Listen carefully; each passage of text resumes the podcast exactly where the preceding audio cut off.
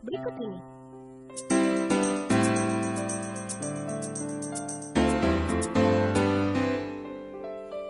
Sahabat edukasi dalam sejarah kali ini akan membahas tentang tokoh sejarah yang pernah diasingkan di Bengkulu selama kurang lebih 4 tahun, sekitar tahun 1938 sampai 1942. Beliau adalah salah satu pendiri bangsa yang pertama kali mencetuskan konsep mengenai Pancasila sebagai dasar negara Indonesia. Nah, sebelum mulai terbakar, oke sahabat edukasi, siapakah dia? Bung Karno.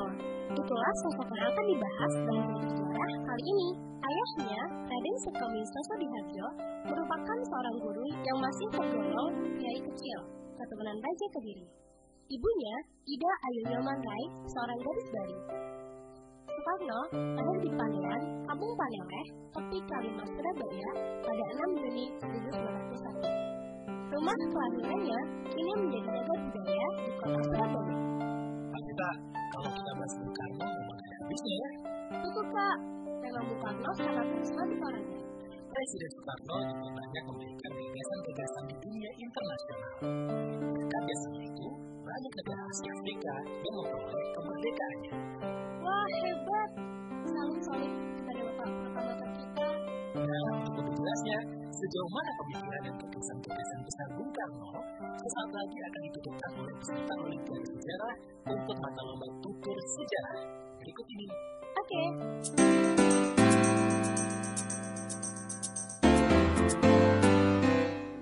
Selamat pagi, sahabat edukasi. Nama saya Boyke Cikana Sadamawijaya dan saya berasal dari Sekolah SMA Negeri 67 Jakarta. Hari ini saya akan mengikuti kompetisi secara nasional sebagai peserta tutur sejarah. Dan saya akan membawakan peran tokoh Pak Karno. Lengkap tentu saja dengan pakaian jas putihnya, berikut peci dan tongkat komando beliau. Saya memilih saya saya sangat suka dengan Pak Karno. Itulah kenapa saya memilih tokoh ini. Beliau berpikir sangat jauh ke depan. Dikala banyak kendala-kendala yang terjadi di Indonesia kala itu, beliau tetap optimis dan memastikan agar Indonesia pasti bisa merdeka di kemudian hari. Bagi saya, inspirasi Soekarno itu hanya satu. Beliau tidak pernah menyerah dalam kondisi apa pun itu beliau tetap berusaha walaupun banyak sekali cobaan, banyak sekali rintangan yang beliau hadapi, tapi beliau tidak pernah sedikit pun mengatakan kata lelah atau kata tidak bisa. Kalau saya pribadi ya, eh, latihan acting ini cukup menarik karena eh, saya harus lebih mengeksplor lagi bagaimana seorang Soekarno berbicara di depan umum, bukan mereka sedang berpidato, tapi sedang bercerita, sedang mengobrol dengan masyarakat kecil. Dan di situ saya harus mencoba eksplor bagaimana suara beliau, bagaimana tingkah beliau kala itu. Menurut saya itu sangat menarik. Nah, jadi sahabat edukasi, jangan lupa ya dengarkan ketika saya bertutur pada kompetisi secara nasional. Sekian dari saya. Terima kasih. Assalamualaikum warahmatullahi wabarakatuh.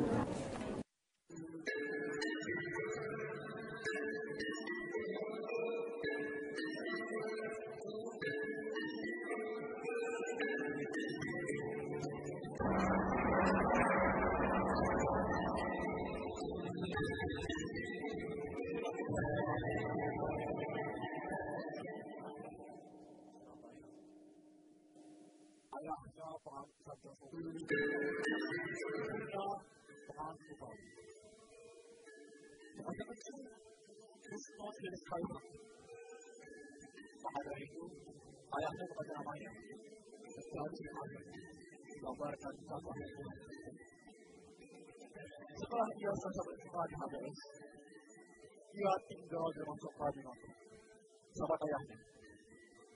Lalu di sana, dia mengenal Islam. Dia jalan.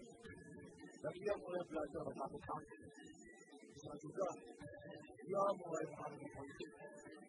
Dia jalan. Dan dia mulai belajar berpindah dengan baik. Hingga akhirnya, dia dipanggil. Saya.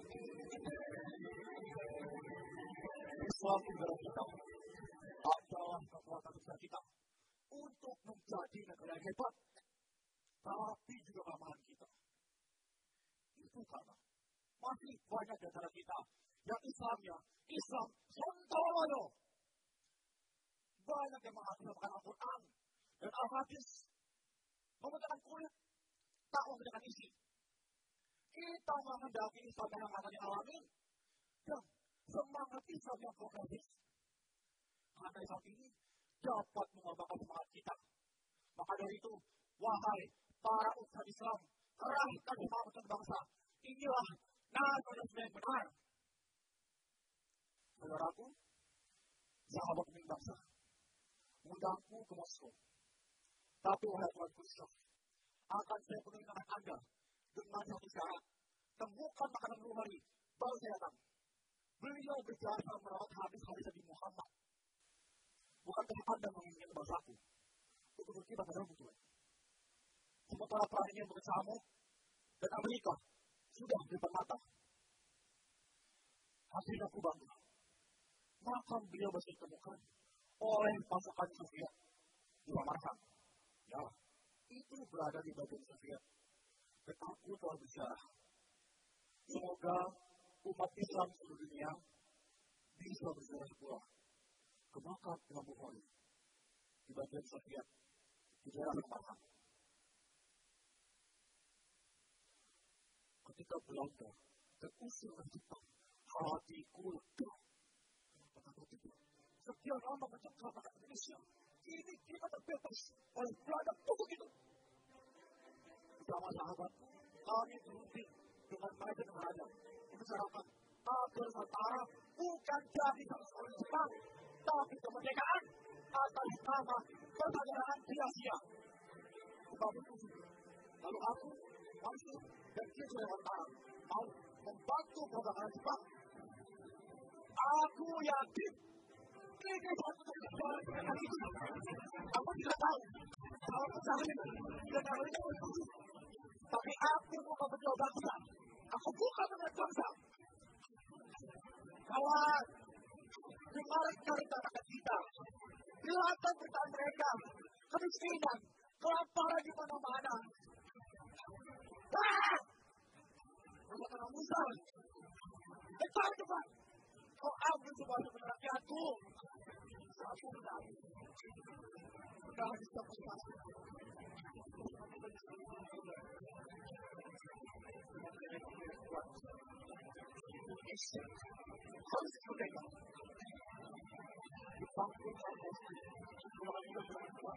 Mereka menyembunyikan aku dan harta dengan tembok. Menyembunyikan aku, memaksaku, dan akhirnya membawa kembali pulang untuk segera merumuskan tes antar proklamasi. Kegaduhan, pertentangan, dan ketika menuju mewarnai hari setelah itu. Dan proklamasi telah dibuatkan. Merdeka!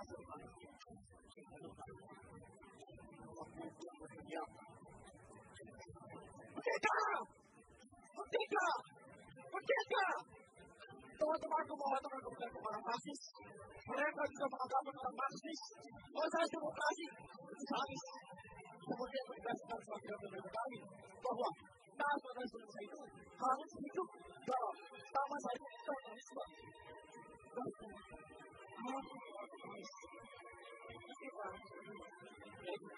Каждый на весну, я только примута, я пацаны, и я как-то помню. Полтора раза стоя, потому что как это вышло, и потом как вышло, он был готов сказать, я из России, но так нельзя. Зная это все, потому что как это вышло, но они здесь. Камни отдали, давай, папа, пора, это какая-то кухина, надо Эрик Василян, sekarang ini tentang Indonesia. Saya setuju Pemerintah Republik Indonesia dengan Inggris Kami adalah negara yang membawa suku barat dan negara itu kau hina. Kami ini kau serang. Foto itu kalau kami. Dan kau bersuara. Untuk berkuasa nomor satu. Kau untuk injak. Kita adalah dari kekakianmu. Kita harus perang. Lawan yang paling patuh sama mereka.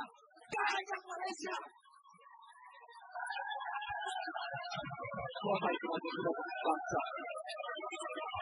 Tuhan yang telah sebangsa. Kristus. Silakan sekali kali dengan bicara. Supaya tidak bersalah. Kesalahan yang salah. Meski amanku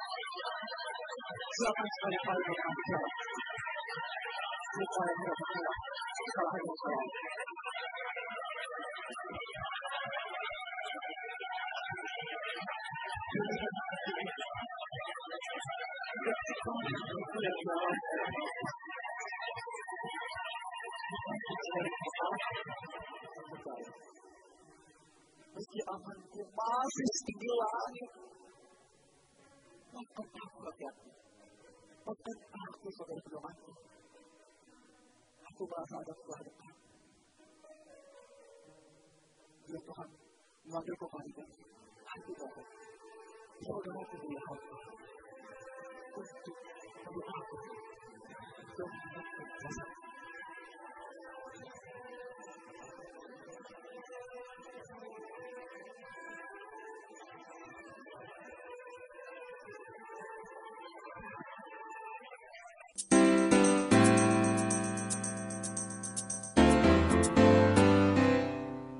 Sahabat edukasi, bagaimana penampilan Boyke dari SMA Negeri 67 Jakarta Timur tadi? Keren banget kan? Dengan jernih mengangkat sesuai Bung Karno. Sekarang dikenal orang. Dengan kesenian khas kepala jas putih peci hitam dan topat komando di outfit, Boyko semakin menjiwai perannya di panggung sebagai Bung Karno. Berikutnya kita dengar bagaimana komentar guru pendamping Boyke tentang persiapan Boyke sebelum tampil memerankan sosok Bung Karno.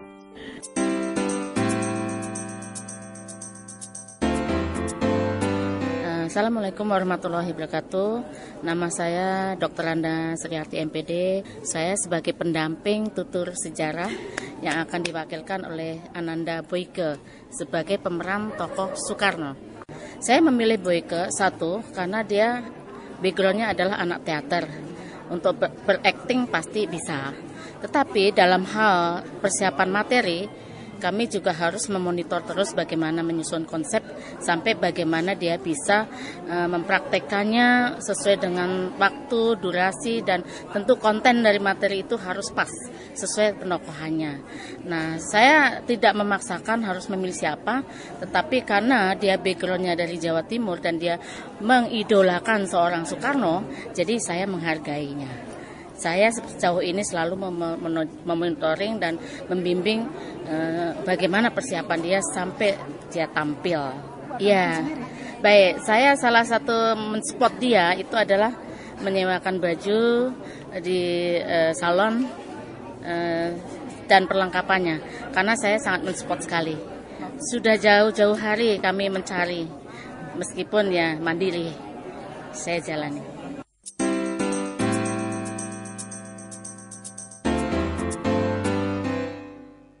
Nah, sahabat edukasi, itulah tadi Boyke Iskandar Syekh Dharma Wijaya yang mengidolakan tokoh sejarah itu Bung Karno.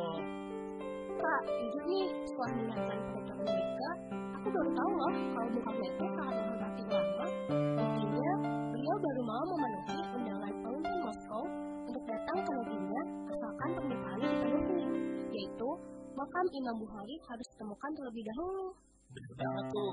Menurut aku sih Boyke keren ya. Narasinya oke banget. Bikin kita lebih kenal gagasan dan pemikiran Bung Karno yang visioner. Bung Karno menjelang akhir kepemimpinannya semakin baik memahami gagasan Islam yang tepat bila digunakan untuk membangun Indonesia ke depan.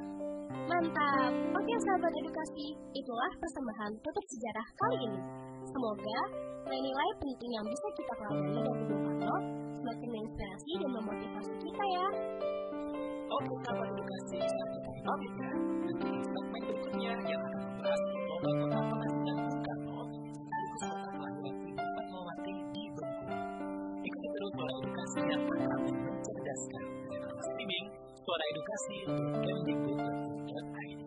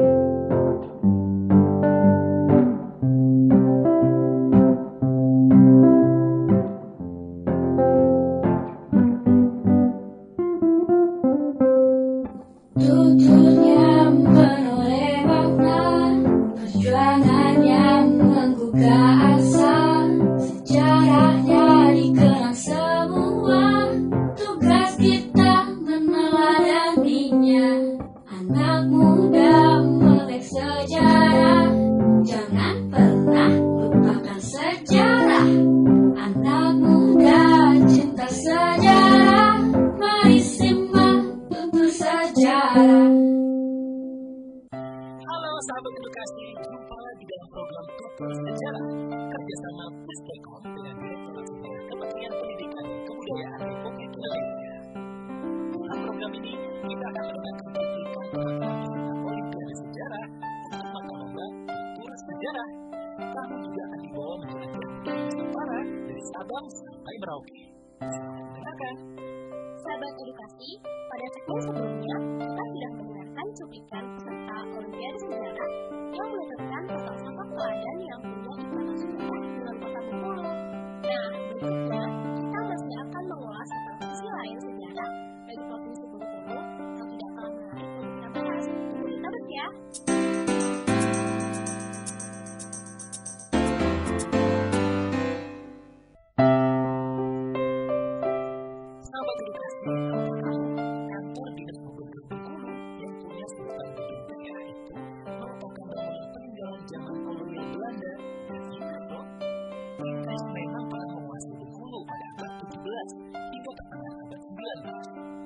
Tapi kemudian lewat Traktat London, wilayah Bengkulu ditukar dengan wilayah Singapura yang saat itu menjadi Belanda. Alhasil, jadilah Bengkulu Belanda dan kemudian Indonesia. Oh, begitu ya. Ceritanya bisa beda nih. Kalau tidak ada pertukaran yang ada pada zaman itu, bisa jadi Bengkulu bukan menjadi bagian Indonesia ya. Nah, sekarang kembali ke gedung daerah. Sampai sekarang, ditemukan loh siapa yang pertama kali membangunnya. Hanya saja, pada abad 18, Sir Thomas Raffles dari Inggris pernah tercatat menempati gedung ini dan merenovasinya dengan arsitektur Eropa. Gedung daerah Bengkulu halamannya luas. Gedungnya dihiasi tiang-tiang besar berjajar di sisi depan dan dinding-dindingnya tebal dengan bingkai jendela yang lebar merupakan ciri khas bangunan Eropa pada Nah, sahabat edukasi, mendengar nama Raffles tentunya banyak tercatat dalam sejarah Indonesia ya. Misalkan namanya disematkan untuk bunga Padma Raksasa Rafflesia Arnoldi. Bunga itu sudah sangat identik dengan provinsi Bengkulu. Katanya, Bengkulu juga dapat julukan Bumi Rafflesia. Sepertinya wajib nih melihat bunga Rafflesia kalau kita punya kesempatan ke Bengkulu. Wah, kita bisa seperti juga. Sebab Rafflesia itu munculnya sporadis alias mendadak nutrisi tubuh hidupnya, cuaca, atau juga faktor. Kalau kita searching di internet, Rafflesia dengan ragam jenis biasanya mekar di Bengkulu sekitar bulan April, Mei, Juli, Agustus, dan September. Ya, juga di kecamatan yang lembab dan gelap. Memangnya kamu berani keluar masuk ke hutan seperti ini? Yang itu loh jalannya. Wah, ya sepertinya. Tapi aku pikir-pikir lagi deh, Kak. Dasar, berani kan? Oh ya, sahabat edukasi, rumah bekas tempat Raffles di Bengkulu sampai kini masih tapi loh setelah direnovasi.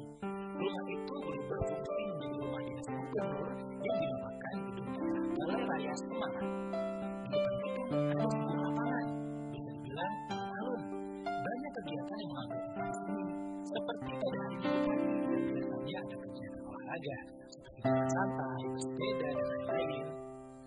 Informasi menarik lainnya nih, sahabat edukasi. Selain terkenal dengan bunga langkanya yang aneka jenis, Bengkulu juga punya ragam wisata sejarah, kelas nasional, bahkan internasional. Contohnya, Festival Tabut.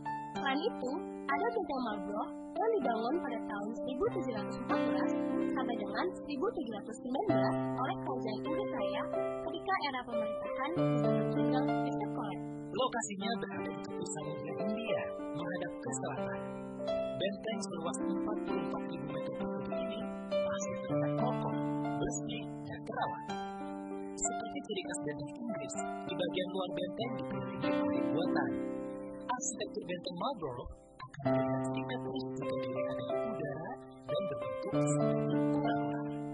Di wilayah Bengkulu inilah, Presiden pertama kita Soekarno diasingkan, tepatnya di sebuah rumah di Jalan Soekarno Hatta, Kelurahan Anggut, Kecamatan Ratu Samban, Bengkulu, yang dahulu merupakan wilayah terbelakang di Pulau Sumatera. Bung Karno diasingkan ke Bengkulu pada 1938 hingga 1942 setelah dipindahkan dari ND Flores. Rumah tempat pengasingan Bung Karno tersebut berdaya lama. Dulunya rumah ini milik pemuda Tionghoa Chang Cheng Rumah itu telah menjelma menjadi objek wisata sejarah. Itu masuk dan loket yang sangat terjangkau harganya. Kemudian di halaman depan juga ada privasi bertuliskan Rumah Kediaman Bung Karno pada waktu pengasingan di Bengkulu 1978-1942. Nah, sahabat edukasi, sampai di sini dulu ya perjalanan kita menuju kota bersejarah Bengkulu. Sebuah wilayah yang terisolir pada zaman penjajahan dan kini sudah berkembang menjadi kota yang ramai dan maju. Ikuti terus episode bersejarah lainnya hanya di Suara Edukasi. Akrab dan mencerdaskan. Dengan alamat streaming suaraedukasi.kemdikbud.go.id. Semoga bermanfaat ya. Kami berdua pamit undur diri ya. Sampai jumpa di lain waktu. Tuturnya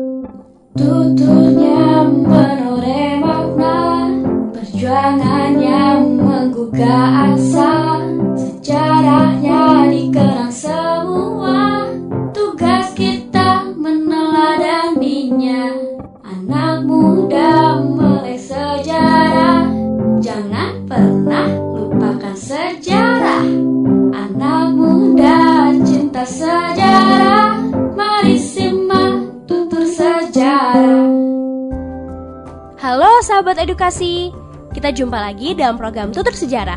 Hasil kerjasama Pustekom dengan Direktorat Sejarah Kementerian Pendidikan dan Kebudayaan Republik Indonesia. Dalam program ini, kita akan mendengarkan cuplikan penampilan peserta Olimpiade Sejarah untuk mata lomba Tutur Sejarah yang berlangsung di Pusat Kegiatan Mahasiswa Universitas Indonesia beberapa waktu lalu. Kali ini kita akan membahas tokoh sejarah dari Jawa Tengah yang berjuang untuk kedaulatan negara kita sampai titik darah penghabisan. Siapakah dia? Ya sahabat edukasi, tokoh yang akan diangkat kisahnya kali ini Jenderal Besar Sudirman alias Pak Yai yang terkenal dengan strategi perang Gagalyanya. Dan kabarnya memiliki tiga jimat yang membawa keberuntungan di setiap situasi yang mencekam di medan perang. Nanti kita bahas soal ketiga jimat tersebut ya. Sekarang, saatnya kita tampilkan peserta Olimpiade Sejarah untuk mata lomba tutur sejarah berikut ini. Argia Rangga Wicaksono dari SMA N 1 Kota Bekasi.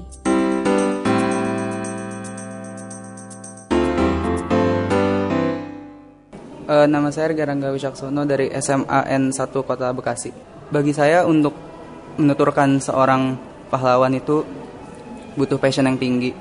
Wah ternyata banyak juga nih yang bagus gitu. Emang dari kompetisinya pun emang bergengsi jadi banyak-banyak yang bagus. Sehingga kayak saya, saya punya prinsip kayak ya lakukan apa pun yang terbaik yang bisa saya berikan. Kalau e, nanti hasilnya akan dikasih yang terbaik dari yang di atas. Sahabat edukasi, jangan lupa ikuti tutur sejarah di Suara Edukasi yang akrab dan mencerdaskan.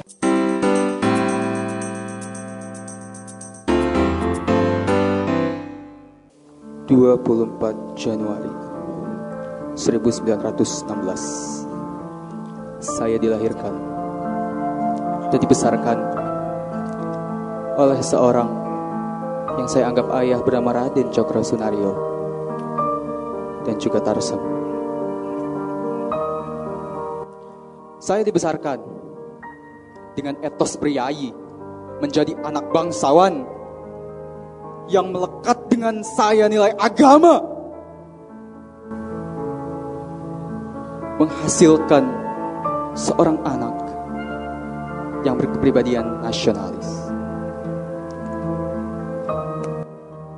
Saya tumbuh dan dibesarkan setelah ayah saya, Radhi Cokro Senario, pensiun pada akhir 1916.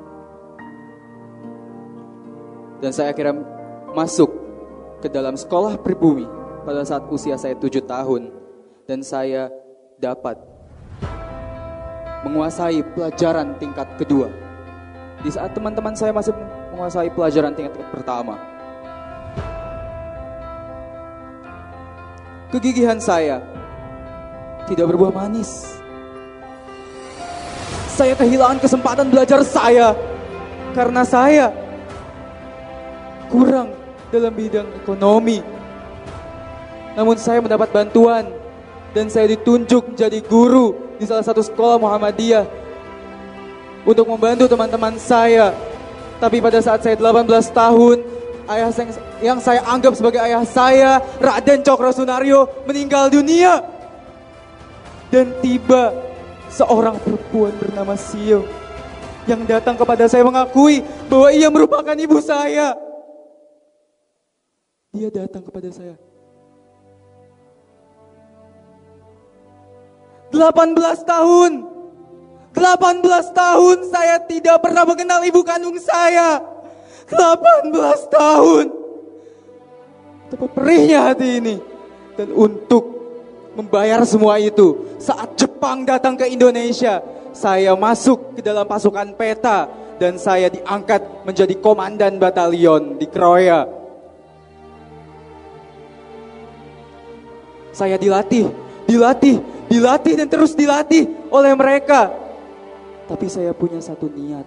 Saya ingin memerdekakan Indonesia tanpa adanya belas kasihan dari Jepang.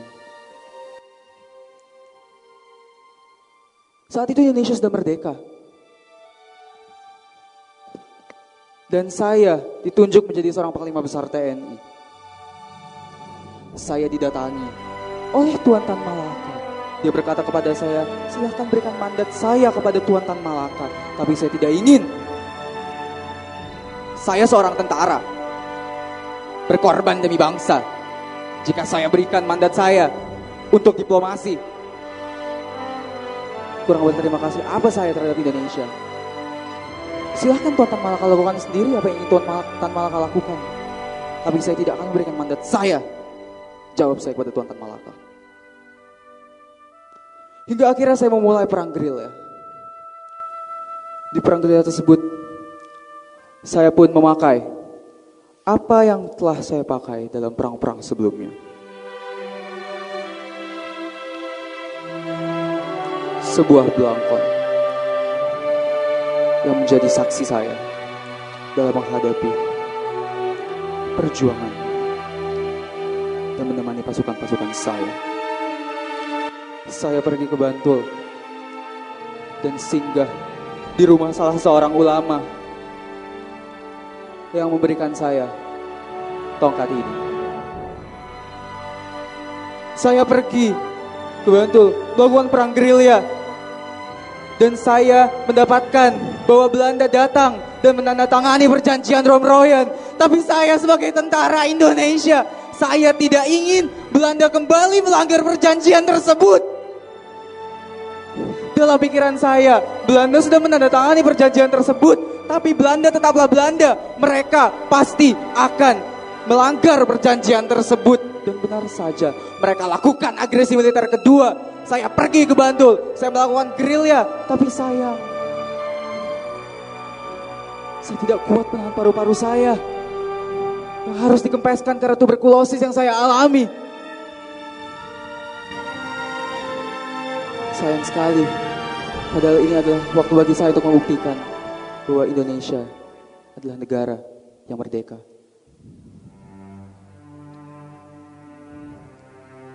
Dalam gerilya saya, saya ditandu dan terus melakukan perang tersebut hingga akhirnya mendekati 1950 di akhir akhir masa penjajahan kembalinya Belanda ke Indonesia mereka menandatangani kembali perjanjian konferensi meja buntar namun sayang saya meninggal 29 Januari 1950 di mana saya belum bisa mengabdikan bangsa saya, mengabdikan diri saya bagi bangsa saya, tidak bisa untuk merasakan apa itu indahnya kemerdekaan.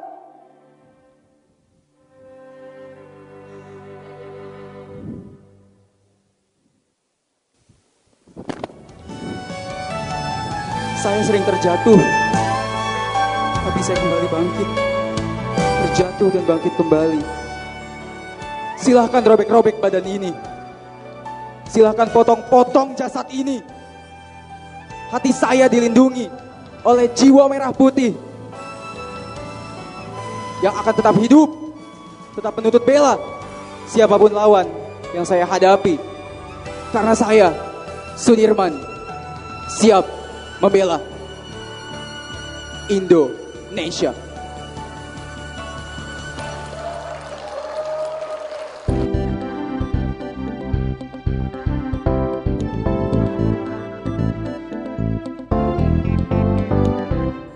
Itulah tadi penampilan Argia yang memerankan sosok Jenderal Sudirman.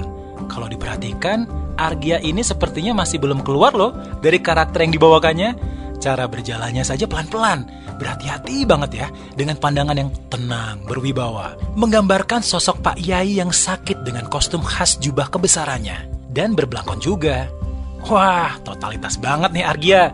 Apa ya kira-kira alasan Argia memilih tokoh Jenderal Sudirman untuk dituturkan? Kita simak jawabannya berikut ini.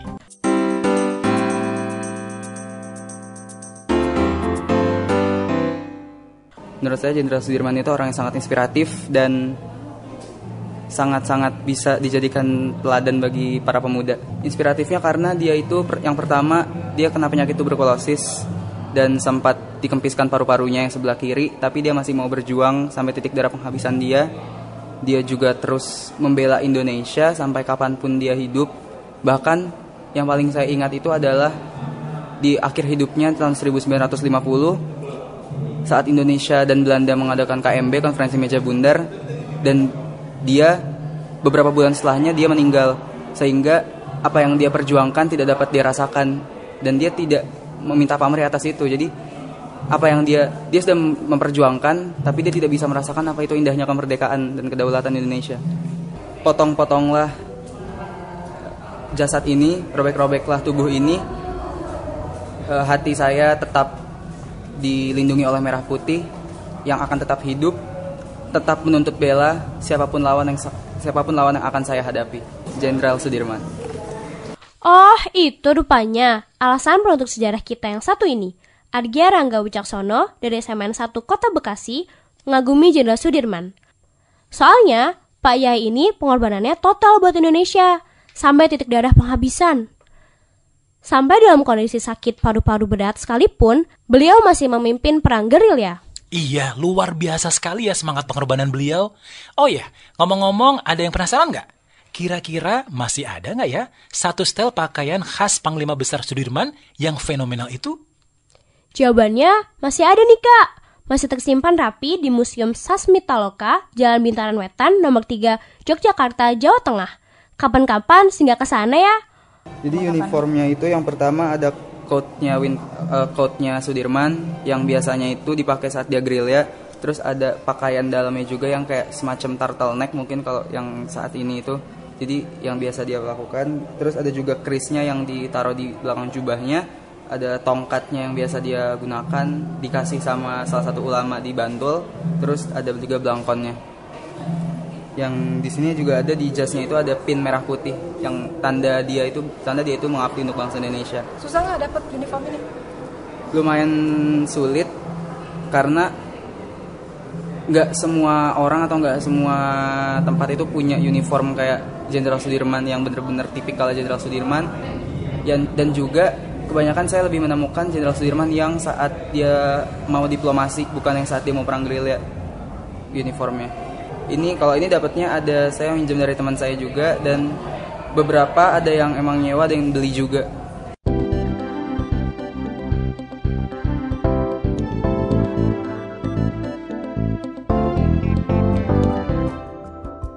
Oh iya, mengenai ketiga jimat Jenderal Sudirman, aku jadi penasaran nih. Coba dong ceritain kak. Iya, jadi tuh mitosnya cerita tentang jimat Panglima Besar Sudirman itu sudah didengar dari mulut ke mulut. Sampai-sampai beliau disebut sebagai orang sakti. Belanda sulit sekali untuk menangkapnya. Tapi fakta sebenarnya bukan begitu. Iya sahabat edukasi, pasukan Belanda memang kesulitan untuk menangkap Pak Yai. Beliau suka menggunakan cara-cara tak biasa yang ampuh hasilnya. Misalnya, untuk mengelabui pasukan kompeni, Pak Dirman dan pasukannya suka menggelar zikir dengan penyamaran seperti itu, Belanda dibuat bingung nih. Ini pasti kelompok pengajian, tidak mungkin pasukan perang Sudirman. Oh, cerdik sekali ya jenderal kebanggaan kita yang satu ini. Pasti kesel tuh Belanda, kena tipu berulang kali. Oh, sudah pasti kak. Pernah nih suatu saat anak buah Pak Yai, Supado Rustam, bertanya kepada Jenderal Sudirman mengenai jimat yang dipakai sehingga beliau selalu lolos dan tidak bisa ditangkap oleh Belanda. Nah, rupanya nih kak, Jimat yang dimaksud itu sama sekali bukan berupa benda seperti keris ataupun tongkat. Oh, jadi berupa apa dong? Dina Sudirman menjawab, Jimat pertama saya selalu menjaga wudhu. Jimat kedua selalu sholat pada awal waktu. Jimat yang ketiga yakni ikhlas berjuang, mencintai rakyat, berjuang sepenuh hati tanpa pamrih. Oh, ternyata itu. Ini nih yang patut kita tiru. Luar biasa bukan? Ternyata Sumber kekuatan jimat Panglima Besar Jenderal Sudirman adalah kekuatan spiritual beliau.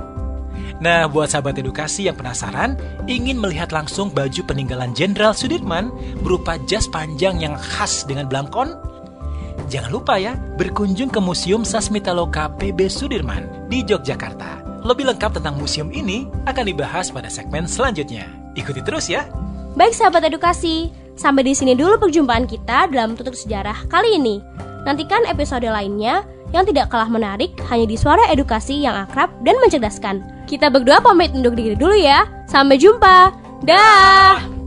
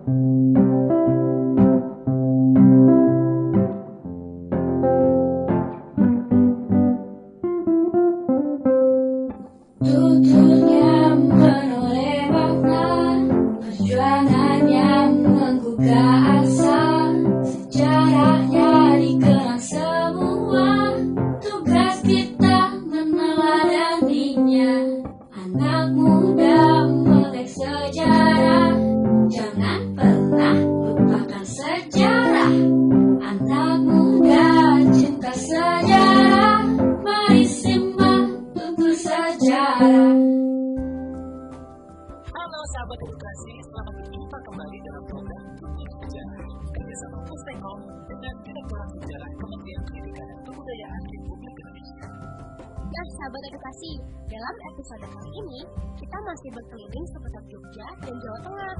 Kita akan singgah berwisata museum. Keren kan? Jadi, wisata itu bukan hanya mengejar menariknya atau pemandangannya aja nih sahabat edukasi. Upayakan juga untuk mencari museum-museum yang ada di daerah yang kita kunjungi. Betul sekali. Nah, di Yogyakarta ada sebuah museum yang penting dikunjungi. Khususnya buat sahabat edukasi yang bercita-cita Namanya Museum Sasmita Lokal Bibit Sudirman dengan bintaran Wetan 3, Yogyakarta. Oh, Museum Sasmita Loka. Yang bangunannya berarsitektur kolonial itu ya? Aku udah penasaran loh, Kak. Oh ya, menurut kamu ceritakan ada apa aja sana? Iya, jadi tuh Museum Sasmita Loka tadinya memang bekas kediaman Panglima Besar Jenderal Sudirman.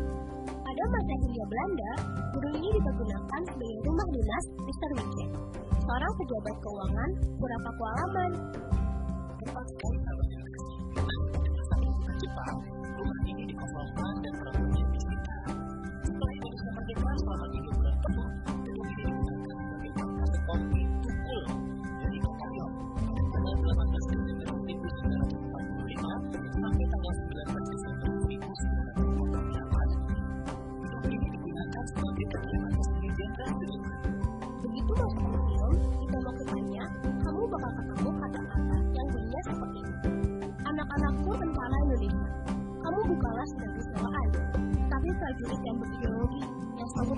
dan menempuh maut untuk keluhuran tanah airmu. Percaya dan yakinlah bahwa kemerdekaan suatu negara yang didirikan di atas timbunan runtuhan ribuan jiwa, harta, benda dan bangsanya tidak akan dapat dihindarkan oleh manusia siapa pun juga. Nah, pesan ini ditujukan untuk menyemangati antara Republik Indonesia saat gerilya loh. rasanya bukan saja deh termasuk buat kita kita nih zaman sekarang terutama yang sampai Bener banget sahabat edukasi. Ada yang mau jadi tentara? Sebaiknya agendakan waktu buat berkunjung ke Museum Sasmita Loka. Di sana ada sekitar 599 koleksi Edo Sudirman yang terdiri dari senjata, keris, perabot rumah tangga, kendaraan, pakaian, tanduk, dan telepon zaman dulu loh. koleksi benda-benda bersejarah yang dipamerkan ada pribadi maupun benda-benda dari pemerintahan militer pada tersebut termasuk Sudirman yang terkenal hingga baju yang digunakan situ Bagaimana nih sahabat edukasi?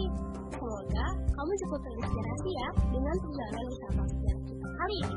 Mengunjungi Museum Sasmita Lokal Edo Sudirman di Yogyakarta, Jawa Tengah. Oke, sudah waktunya kami pamit undur diri ya. Jangan lupa ya, ikuti terus program Cerita Sejarah dan lainnya Sejarah Edukasi. Akrab dan cerdas.